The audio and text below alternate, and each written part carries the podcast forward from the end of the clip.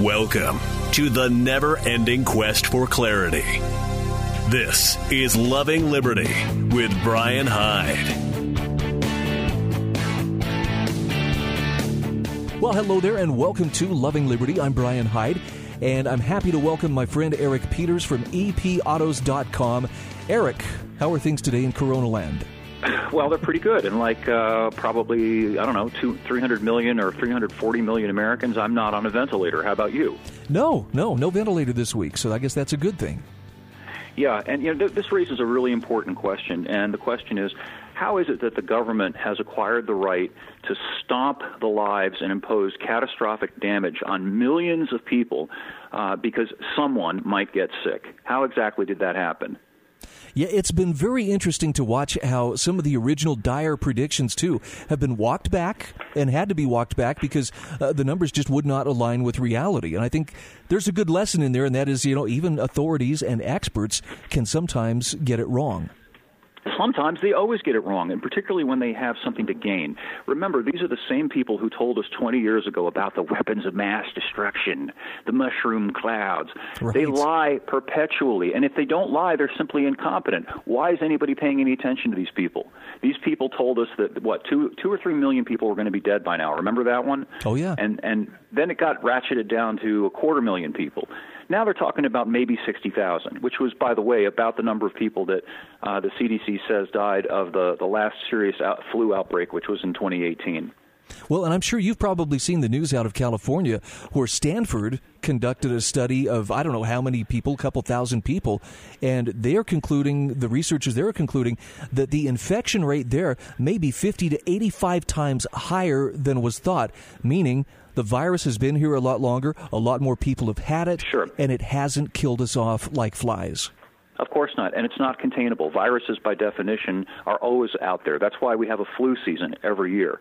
And it's not to minimize the fact that some people are threatened by this. Some people will get sick. A few people will develop complications. They'll get pneumonia. They may die. But it, did, it is not the business of a free government in a free country to turn the country into a prison because uh, they're going to keep us safe or keep us healthy. The, the obligation of the government in a free society is to protect our rights, uh, including our right of free association and our right to assume risks for ourselves.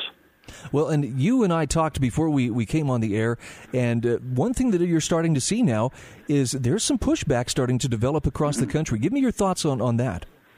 Well, I don't think it's coincidental that uh, the eruption of outrage is happening uh, about thirty days into the national lockdown.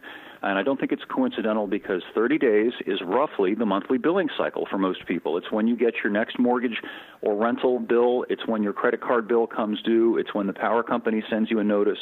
And people have now been out of work for a month or more and haven't earned any money, and they're being presented with these bills. And it's really starting to bear in on them that they are being bankrupted over this, and it's got to stop.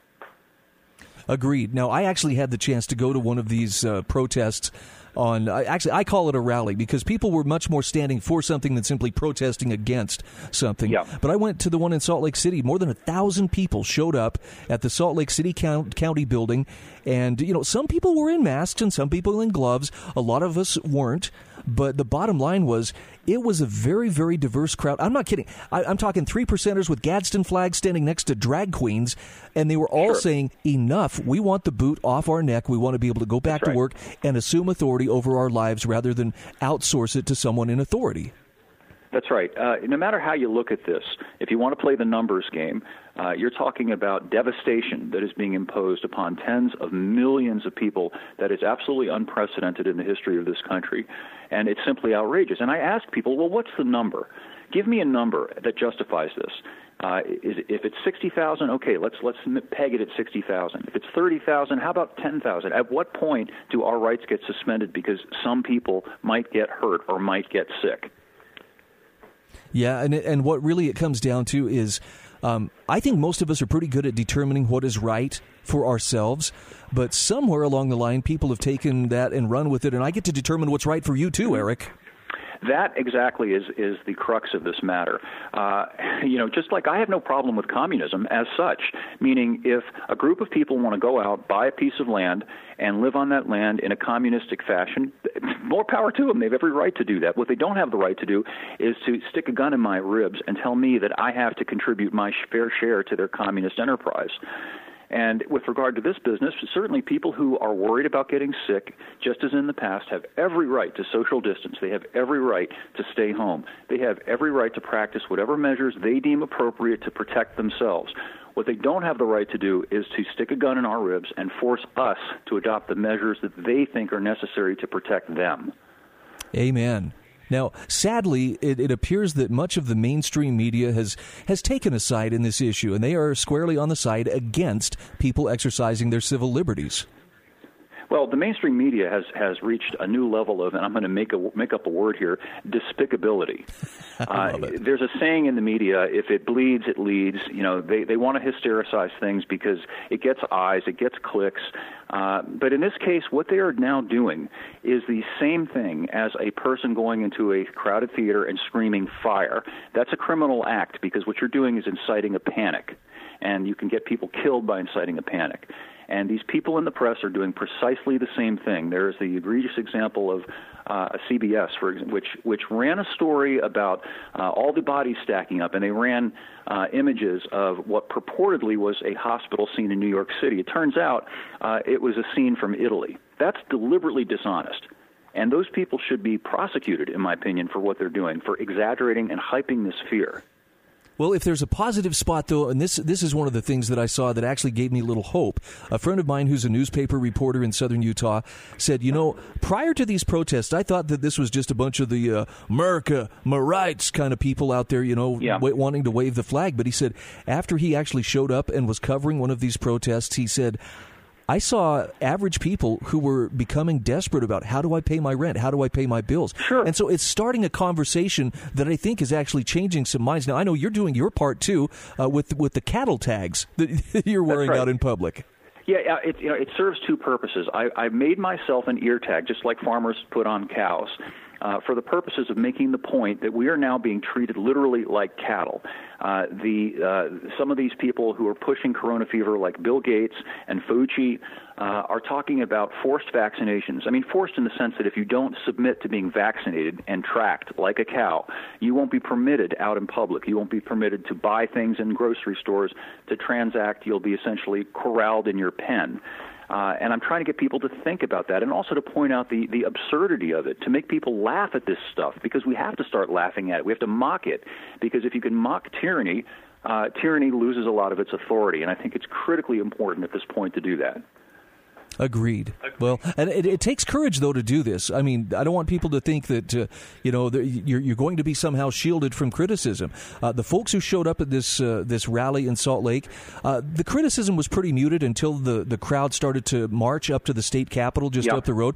And then there were people standing on their doorsteps, heaping abuse, people driving by in cars. You're killing people. You're you're uh-huh. infecting people. So you got to have thick skin if you're going to make a stand. Well, you know what? We hear constantly about how America is the land of the free and the home of the brave, right? Sure. It, it's time to stand up for freedom. And and if you're not willing to do that, if you're not willing to risk uh, being uh, catcalled by somebody or even fined or even arrested, then you're not worthy of being a free man, and you deserve the chains that are going to descend upon your shoulders. Well, okay, I, I agree with you one hundred percent. The one thing I see standing in people's way, though, is they're hesitant to stand up for their rights because a lot of people aren't necessarily clear on what they're standing for. Any suggestions on how a person can get that clarity, know what they're standing for, and then stand with confidence? Well, there's a variety of ways to do that. One is to just stop and think about how this situation is in many ways a replay of what happened after nine eleven, when we were we were peddled fear porn about Islamic terrorists. And of course, there is such a thing as Islamic terrorism, but the whole thing was exaggerated to such an extreme degree, and we had safety theater, security theater. We had, remember the, the orange, red, yellow days, and oh, yeah. all the stuff that went on after that. And people were terrified into submission, and, and we had the Patriot Act rammed down our throats, and it's still in existence.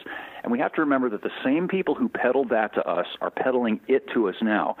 The second thing to do is just to look around and check out the facts and, and consider the fact that these dire apocalyptic predictions that we were given simply didn't pan out. Again, just and, and these predictions are coming from the same people who kept telling us about the climate crisis and how the Earth was going to be washed away by the by the melting polar caps. It's it's a constant refrain of inculcating fear in people in order to acquire power over people. Oh, I agree completely. And and hopefully conversations like the one that we're having will, will serve as a starting point to help inoculate people against that kind of fear-mongering. People should start using their eyes instead of listening to what they're being told by the mainstream media, and ask ask around, do you know anybody who is who is otherwise healthy, who wasn't ninety years old in a nursing home, who's been killed by corona? How much is your freedom worth to you versus the, the, the, the, the potential slight risk of getting sick from corona? We've got to take a quick break. Eric Peters from eric peters autos dot com is my guest. We'll be back after this.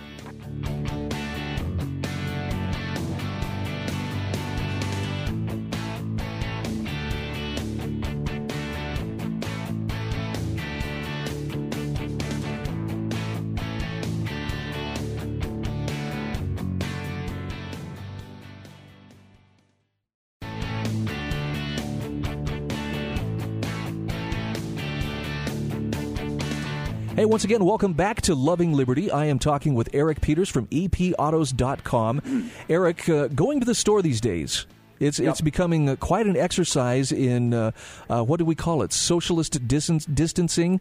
Uh, talk to me about your impressions. As, as people go out there and shop, I'm seeing a lot of obedience signaling, you know, masks and gloves and so forth. But there are some some strange things appearing on the floor of the store that I'm trying to make sense of. Well, yeah, there's something very sinister going on. Uh, many people who have gone to a store recently have probably seen the, the tape that is now put on the floors that you're supposed to walk along a certain path, and then there's another piece of tape, and you're supposed to stand there. And uh, anybody who's ever been booked by cops or been in a prison will recognize what's going on. Uh, you go into a booking station where they process people who've been arrested for something serious, or if you go into a prison, and I've been in these things because I've been a news reporter, uh, that's what you'll see. And they're conditioning and habituating the populace to being treated like prisoners. And it's an extraordinarily ominous and dangerous thing, and it needs to be stopped immediately. It makes me think, too, of the uh, porno scanners at the airport where you have yeah, you know, sure. the, the lines that you have to stand here. Okay, now assume the surrender position and, you know, let's yeah. take a, an electronic peek under your clothes. Yeah, that was submission training. That was the, to eradicate what had been a line in the sand about your personal space, meaning that if you hadn't done something, I mean, nobody could touch you as a private citizen, literally put their hands on you. You were free to move about, and government drones couldn't order you to raise your hands. So for twenty years now, people have been uh, have been conditioned to accept submission training, and now they're literally going to be treated like prisoners, being processed into a booking facility and then a prison. That is what is being created around us on the basis of this sickness psychosis, and we have got to dispel it quickly. You know, you had a very interesting uh, piece published on your website recently, an open letter to small businesses. And and this is where I really saw a lot of people turn out, like at this protest or this rally in Salt Lake last Saturday.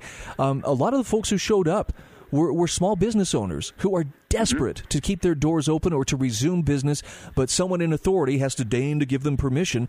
Tell me about this letter that you wrote to small business, and what is your message to small business owners? Well, the, the, the gist of it is, what have they got to lose at this point? Now, they've been shuttered in my state for more than a month, and many businesses simply cannot withstand this. It is going to be the end of their business. Uh, many of them were motivated, trying to do the right thing based on all of the initial apocalyptic scenarios of millions of people dead and so on.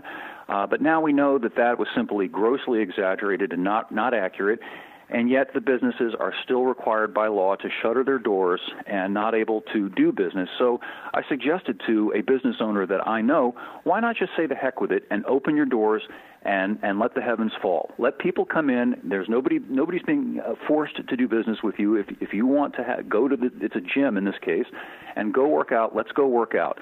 And let's let the government send the body-armored hut, hut, hut crews to arrest and frog march and tackle people who are just trying to go and work out.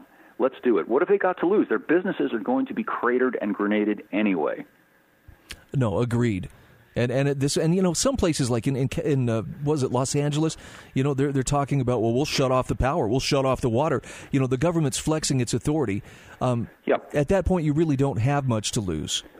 Now you well, there's a, an excellent quote by the Soviet dissident uh, uh, Alexander Solzhenitsyn, who I'm sure you're familiar with, and I'm sure a lot of the people listening are familiar with.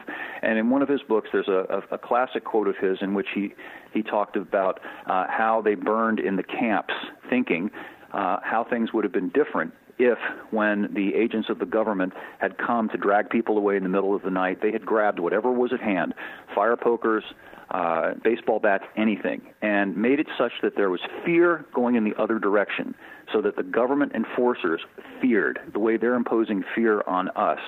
Uh, that is the, that's the only way to stop this. If we submit and meekly bow our heads like the cattle that they are treating us and conditioning us to be, then we're going to end up just like cattle, which, which means we're going to end up uh, going down the chute and being turned into hamburger. You make a very powerful distinction, too, in your open letter to small businesses about the difference between living and existence. Would you expound right. on that? Well, certainly. If you're a prisoner uh, in a solitary cell, you're, you're alive. Uh, food comes through the slot in the door, and you are alive. You exist. That's not living, though, is it? And right now, Americans are no longer living. It's literally at the point where our lives have been taken away from us, not just our economic lives, but our social lives. We can't even go for a walk in a park anymore with our family and throw a ball to our kid. We can't have a barbecue at our house without worrying about a crew of armed government workers descending and hut, hut, hutting us. What kind of a life is that? No, it's it's and this is something I've tried to explain to others as well when they say, well, you know, we all have to do our part to make sure we survive this. And I'm telling them, living in a big open air prison to me sounds like a pretty sucky consolation prize for surviving right. coronavirus. Right. Exactly. Survival is not everything. You know, life itself, biological existence is not the be all and end all of existence. Uh, the reason that we're put here on this earth is to, to grow, to be human, to have friendships and families, to develop associations, uh, to develop our creative abilities, to do all of those things that make living worth living. Existing is not living. And, and more fundamentally, nobody has the right to take that away from you. And that's what we're talking about here. These people who are terrified, let them stay home, let them shutter their business, and let the rest of us go on with our lives and our business. Eric, what is the danger in allowing solutions like this to become normalized and routine? Well, doesn't it logically follow that if the government can lock down the country based on uh, the risk of people getting coronavirus, then why can't it lock down the country because of ordinary flu? And for that matter, why can't it lock down the country when there's a blizzard coming? Oh, my gosh, it's unsafe. Somebody might lose control of their car. Somebody might freeze to death. We have to lock down the county until the snow clears. There's no end to this.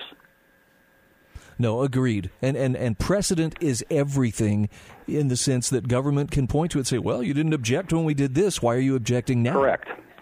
Correct. The principle has to be dialed back here. And again, uh, per the beginning of our conversation, the principle is simply this. If we wish to live in a free country, then the business of the of, a, of the government of a free country is to protect people's rights, period. It is not to keep people safe, and it is certainly not to keep people healthy.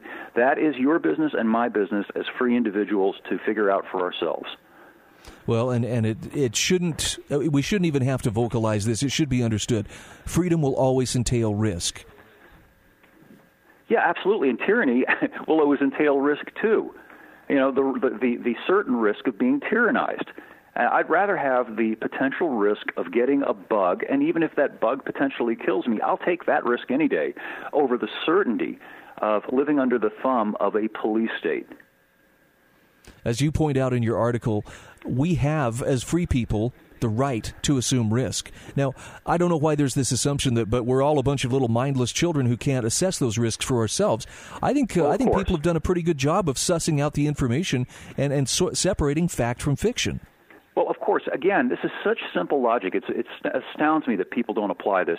If, if this were the Black Death, do you think that most people would on their own simply stay home? Of course they would.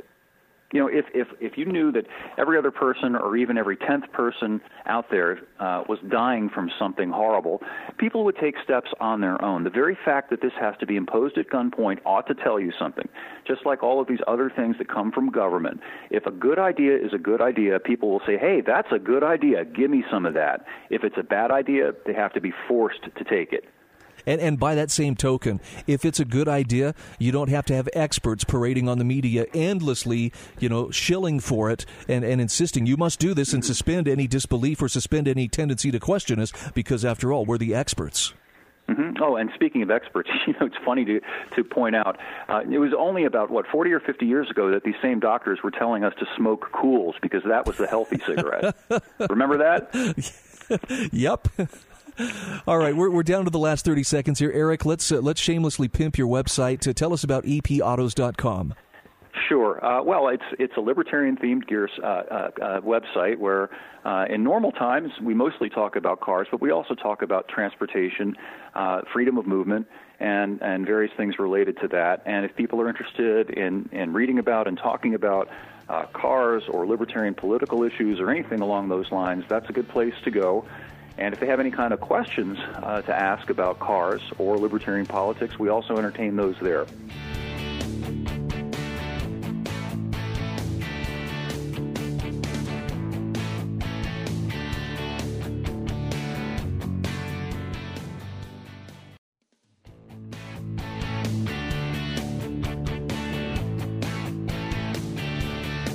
Hey, welcome back to Loving Liberty. Brian Hyde at your service. So I came across a great article, actually a great commentary, an opinion piece from uh, Anthony Davies and James Harrigan. We had them on the show just a couple of weeks ago, and I love the question that they are asking. Actually, it's more of a statement that they're making, and that is coronavirus shutdowns may be short-sighted. Now, I know some people are like, really? You think? No, but listen to listen to how they back this up, and it's a, it's a It's an idea that I wish more people would at least try to wrap their minds around. What if this err on the side of safety was too much? What if what if we went too far? Is there something we could learn from this? So I'm not telling you, you have to believe whatever these guys are saying, but I think it's worth considering what they have to say. And they say, in times of crisis, politicians want to look like they're doing something, and they don't want to hear about limits on their authority. In times of crisis, people want someone to do something, and they don't want to hear about trade-offs. So far, so good, right? Well, this is the breeding ground for grand policies driven by the mantra, if it saves just one life. And, of course, New York Governor Andrew Cuomo invoked this idea to defend closure policies. Well, that mantra has echoed across the country from county councils to mayors to school boards to police to clergy as justification for closures, curfews, and enforced social distancing. Now, the authors here say rational people understand this isn't how the world works. Regardless of whether we acknowledge them, trade-offs exist. And acknowledging trade-offs is an important part of constructing sound policy. Unfortunately, they point out even mentioning trade-offs in a time of crisis brings the accusation that only heartless beasts would balance human lives against dollars. But each one of us balance human, we balance human lives against dollars and any number of other things every single day. five thousand Americans die each year from choking on solid food. Now, we could save every one of those lives just by mandating that all meals be pureed. Sure, pureed food isn't appetizing, but if it saves just one life, it must be worth doing. Your chance of dying while driving a car is almost double your chance of dying while driving an S U V. We could save lives by mandating that everyone drive bigger cars. Yeah, S U Vs are more expensive and they're worse for the environment. But if it saves just one life, it must be worth doing. Heart disease kills almost six hundred fifty thousand Americans each year. We could reduce the incidence of heart disease by fourteen percent by mandating that everyone exercise daily. Now, many won't want to exercise daily, but if it saves just one life, it must be worth doing. Now, James Harrigan and Anthony Davies say, look, legislating any of these things would be ridiculous. Most sane people acknowledge as much. How do we know? Because each of us makes choices like these every day that increase our chances of dying or the chances of our dying. And we do so because there are limits on what we're willing to give up to improve our chances of staying alive. In other words, our daily actions prove that none of us believes if it saves just one life is a fail, is a fail-proof basis for making decisions. Yet when a threat like coronavirus emerges, we go looking for an imaginary cure that will save lives without trade-offs. Now, the president of the Federal Reserve Bank of Saint Louis estimated that our current politician-induced shutdown will yield thirty percent unemployment and a fifty percent reduction in G D P in the second quarter of this year. That's a two point six trillion dollars price tag, and that's just in the second quarter. Before the social distancing, the C D C's worst-case projection for the U S was one point seven million deaths. Even under this worst-case scenario, and even if the cost were only a fifty percent reduction in G D P for only one quarter, the shutdown will have cost us one point five million dollars per life saved. If the actual deaths are fewer and the cost of the shutdown greater, the cost per life saved could be much, much more. Now, the tired counter-argument is that we should tell this to the families who've lost loved ones to the virus, but they point out that cuts both ways, because we can also tell it to the families who will lose loved ones to poverty, depression, suicide, and domestic violence that will accompany a thirty percent unemployment rate. In the U S each year, there are an estimated ten million cases of domestic abuse and over forty-seven thousand suicides. The shutdown will increase these numbers, adding to the one point five million dollars cost per life saved. Calls to mental health hotlines in the U S have increased almost nine hundred percent since the shutdown. The, comfort, the uncomfortable truth, they say, is that no policy right now can save lives. It can only trade lives. Now, good policies result in a net positive trade-off. But we have no idea whether any trade-off is a net positive until we take a sober look at the cost of saving lives. And they say we can't do that until we stop with the if it just saves one life nonsense. Look, their point here is we don't know the virus's mortality rate because we haven't conducted randomized testing. We don't we don't know the cost of the economic shutdown because we've never shut down our economy like this before. What we do know is that policies designed to stop the spread of the virus at all costs are designed out of fear, not focused concern for saving lives. Wow.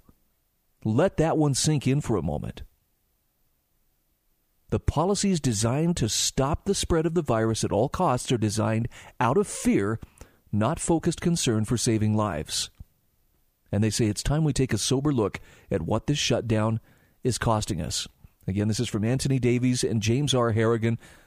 Fantastic stuff. You'll find a link to this, and I would highly encourage, check out their weekly podcast, Words and Numbers, which is well worth your time as well. So this brings us to another crisis. Well, I don't know if I want to use the word crisis. Gee, are, are, am I crisis mongering if I call it that? There's a sickness in our society, and it's not the coronavirus, but it's it's a very legitimate sickness nonetheless. Skylar Collins, who is the editor of everything voluntary dot com, has a great little, and this is just a quick little missive on it, but he nails it. He absolutely nails it. He says, our society has a sickness. No, not covid nineteen, but a lack of real authority. Now, he says, I'm not talking about the chattering heads in state and national capitals, the authoritarians. He says, those people won a popularity contest by making impossible promises and emotional pleas with a complete disregard for economics and ethics. He says, I'm talking about the kind of authority that comes from experience and wisdom. And this is a really powerful distinction. He says, leaders, the kind that have earned their station by consistently demonstrating to others the ability to do what's right and needed in the face of serious challenges to both the protection of life and the preservation of liberty. Not rulers. Those leaders are totally absent in our society at this crucial time. And he says, I think that people are only spreading misinformation on the one hand and propaganda on the other because they recognize that the people who call themselves the authorities are totally false. They haven't earned it in the only way it can be earned. And so our society's prognosis is possibly quite grave. Statism has that effect. So what can you do? What can I do? Yesterday, we played the clip of the expert on N P R talking about how, you know, you become an insufferable know-it-all if you presume that you know better than the experts. And I think that might be a little psychological projection on his part, but hey, I'm no expert, but I'm bummed, right? It's it's the idea that, well, you know, experts are the ones that we have to turn to and the ones we have to acknowledge have the answers to, to all the questions that lie before us. But I'm not sure that I agree with that assessment, in the sense that if those experts are being attached to bad ideas, or if they're being attached to bad policies or highly agendized policies, then it seems to me that uh, maybe someone is just trying to use those experts in a, you know, a, an appeal to authority to get us to suspend disbelief and to, to accept those policies or bad laws or bad rules without any question. And I'm not saying that you have to proclaim yourself to be the smartest person in the room to recognize that you should have a healthy sense of skepticism, and you should be willing to question what any person purporting to be an expert is saying. Now, that doesn't mean that uh, automatically you're going to reject whatever they say just because, well, he says he's an expert. That means that if you solicit someone for expert advice, listen to what they have to say, weigh it, maybe get a second opinion. But don't just take it on face value because, well, that's an expert and I'm supposed to believe what the experts say. You you know what I'm suggesting here. And I know it may seem heretical to some, but, you know, we've seen the health experts have to walk back some of their dire predictions of how many thousands or perhaps millions of people would already be dead from coronavirus. Experts are human beings, too. They're made of the same clay that you and I are made of. They are fallible. They can make mistakes. And the really dangerous part is when they allow themselves to be tied to someone else's agenda as a means of imposing some kind of top-down, you know, authoritarian scheme under the guise of, but the experts say this is what you have to do. You and I have to be confident enough in our ability to run our own lives and make our own decisions to be willing to question what the experts say. Sometimes they may be giving us very perfectly sound advice. And it's up to us to do our homework, to vet that advice and see if it holds up. Usually this can be done by corroborating it against other experts and seeing, is there a commonality? Is there something that they're both, you know, saying here? Or maybe, you know, you go to more experts. But the bottom line is the decision is yours. The authority over how to run your life is yours first and foremost.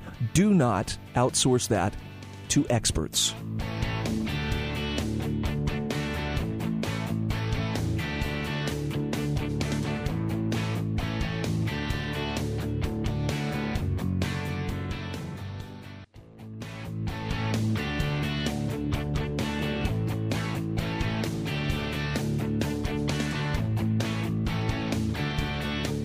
All right, we are back. This is Loving Liberty. Thanks again for joining us. By the way, coming up in the next hour, I will have the fire starter himself, Thomas Dykes, joining me. He's got a powerful message that uh, is timeless. Whether there's a pandemic or not, he has got some great advice to share. Uh, not only on some of the thoughts, I actually ran into him at the, uh, the uh, rally in Salt Lake City over the weekend, but he's got some great thoughts on how to elect the right candidate every time, as well as some, some great thoughts about just how to conduct yourself as a lover of freedom during times of great panic or pandemic. All right, so a couple other things I wanted to share with you today. Uh, Judge Napolitano did another guest appearance on uh, Tucker uh, Tucker Carlson's show, and I, first of all, Tucker Carlson takes a lot of these celebrities to task and the media to task for, for making this uh, this uh, whole uh, pandemic all about them. Listen to what he has to say here. Many of the media seem to be enjoying this crisis, and they are. It's been a great opportunity to talk at great length about their all-time favorite subject, which is themselves, and how much more impressive they are than you. Here's that weird little guy on C N N. It wasn't until um, this Friday night that I hit a wall. And that's when the tears came. So we have nothing to compare this with. So it can be incredibly alarming. It can be incredibly depressing. Media can help. Making media can help. But the emotions are real for everybody. They're a big part of the story. Oh, barf. This is a guy who got a special exemption to the government quarantines he so fervently supports for other people. All of us in the media got that exemption, by the way. This is a guy who's working in a high-paying job when tens of millions of Americans are not working at all. Please be quiet. Your tears are not, quote, a big part of the story, and neither are you. For God's sakes, please stop talking about yourself. It is unsufferable. But they can't stop. The most consistent byproduct of privilege, always and everywhere, is narcissism. So it's not surprising that our pampered overlords just cannot shut up about themselves. Alexandria Ocasio-Cortez doesn't make sense as a person until you learn that she grew up as Sandy Ocasio in an affluent suburb of Westchester and then went on to get some silly, pointless degree at a silly, pointless private college. Of course she did. It's so obvious once you know it. Thank you, Wikipedia. She is a child of privilege. She's not some kid from the streets. Someone who actually grew up in the Bronx would be far too embarrassed to drone on about herself on Instagram. Please. Suddenly, people like Sandy Ocasio seem to have a lot more power than they did before this pandemic arrived from China. That's at least as scary as the virus itself, and its effects will last much, much longer. You have a right to lawfully push back against that, and you should. We're joined now by Fox's senior judicial analyst, Judge Andrew Napolitano. Judge, thanks so much for coming on. So when politicians start arresting people who disagree with them and the media applaud, what sort of moment is that? It's a very uh, depressing and fearful moment, uh, Tucker. Uh, the media could not exist in this country without the First Amendment, and they are applauding its being used, its being crushed, because they disagree with the message of those who are being crushed. I mean, stated differently, the Constitution applies in good times and in bad. There is no pandemic exception to the Constitution. There's no emergency provision or trigger in the Constitution. The rights articulated in the Constitution are guaranteed. So the rights of everyone listening to us now to tell the government to go to hell is an absolute, personal, fundamental liberty that the government cannot punish you for exercising, and your right peaceably to gather with others to deliver the same type of message is similarly guaranteed. But those who run the government, every one of whom has taken the same oath that I once took when I became a judge, that everybody who works for the government, from the president to a school board janitor, from a governor to every cop on the street, and that oath is to preserve, protect, and defend the Constitution of the United States, which includes all the amendments, the first ten of which are the Bill of Rights. You, my dear friend, burst this bubble last week when you asked the governor of my home state, Governor Phil Murphy, did you consider that you might be nullifying the Bill of Rights? And he responded, I'm paraphrasing, the Bill of Rights, that's above my pay grade. Now, he either thought that was funny or he was being serious. It absolutely wasn't funny. It was deplorable. And if he meant it, he has no business being the governor of a state because he's violating the oath that he took when he became governor. I couldn't agree with you more. And I know people are afraid, and I understand that people want to do their best to help, and I think that's a noble instinct. But this, it's getting scary. And I appreciate your judge pointing that out very much. Good to see you tonight. All the best. All right. I think that's... Uh... Isn't that refreshing? Isn't it refreshing to actually hear somebody in media talking about uh, how our, our essential rights matter, our civil liberties matter? And and I know that it, it may be hard for some people to, to conceive of the, what do you mean the media hates our civil liberties? If you could see the way, though, that many of these uh, uh, these protests that cropped up around the nation where people descended on state capitals or on, on you know city office buildings and said, look, enough. We will make the decisions from here on out as to what is essential and what isn't in our lives. And, of course, it's always, well, you know, these are just a bunch of angry Trumpsters out there, you know, turning this into a campaign rally or pushing back against stay-at-home orders, these anti-government types, and did everything in their power to marginalize. And, and it was funny. I listened to Erika Moutsos uh, doing an interview on, on K S L yesterday, and, and the host, who, look, she's admittedly uh, one of the most committed statists that, that I can think of, had to get in as soon as Eric was off the line. Well, of course, now uh, guidelines say that you should do this and this and this, you know, assuring Master that we love you. And, and uh, you know, we're we're still going to, you know, make sure that your message is, is given out. Uber alles. It's ridiculous. It's ridiculous. And and the only thing worse than this is the people who, for, for whatever reason, feel like, you know, it's it's their job to become little social enforcers and and guilt the rest of us. I know you've heard this phrase. I know you've heard people say, well, no one has a right to infect others. You've heard it. I've heard it.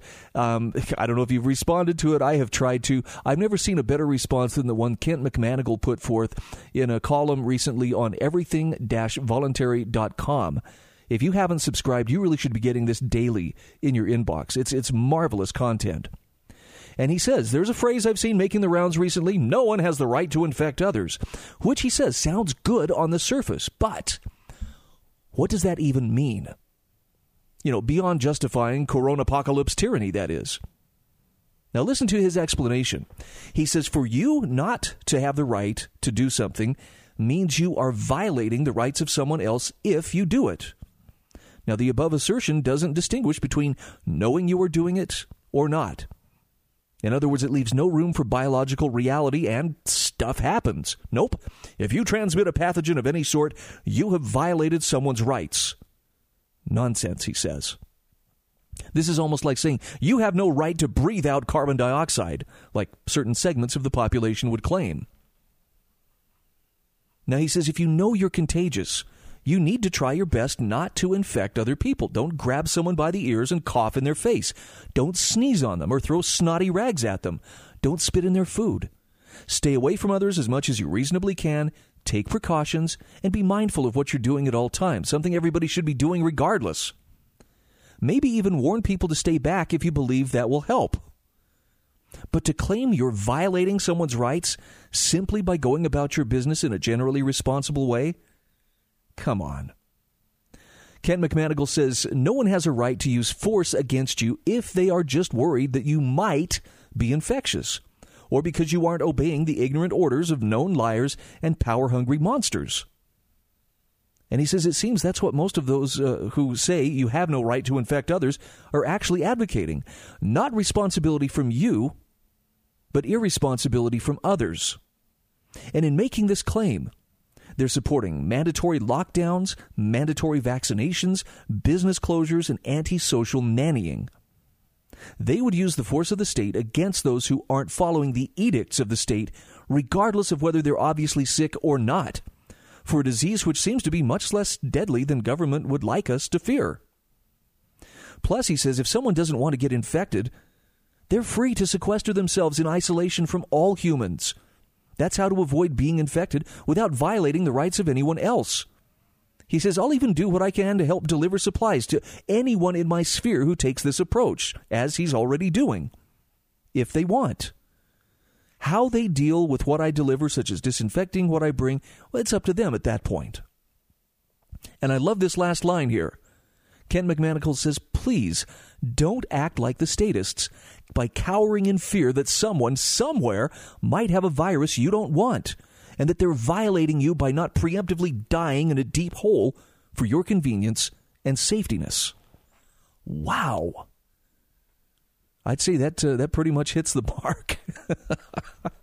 I will, I'll have links to this on the show notes, which you can find at loving liberty dot net. We have the complete podcast archives for all of our wonderful hosts. If you haven't taken the time to get acquainted with them all, you really should. There's some very uh, interesting, diverse, and enlightening messages to be found. And of course, it's all there at your convenience to listen to at your leisure. We'll be back next hour. Thomas Dykes, the Firestarter, joins me. This is Loving Liberty. Please stay with us.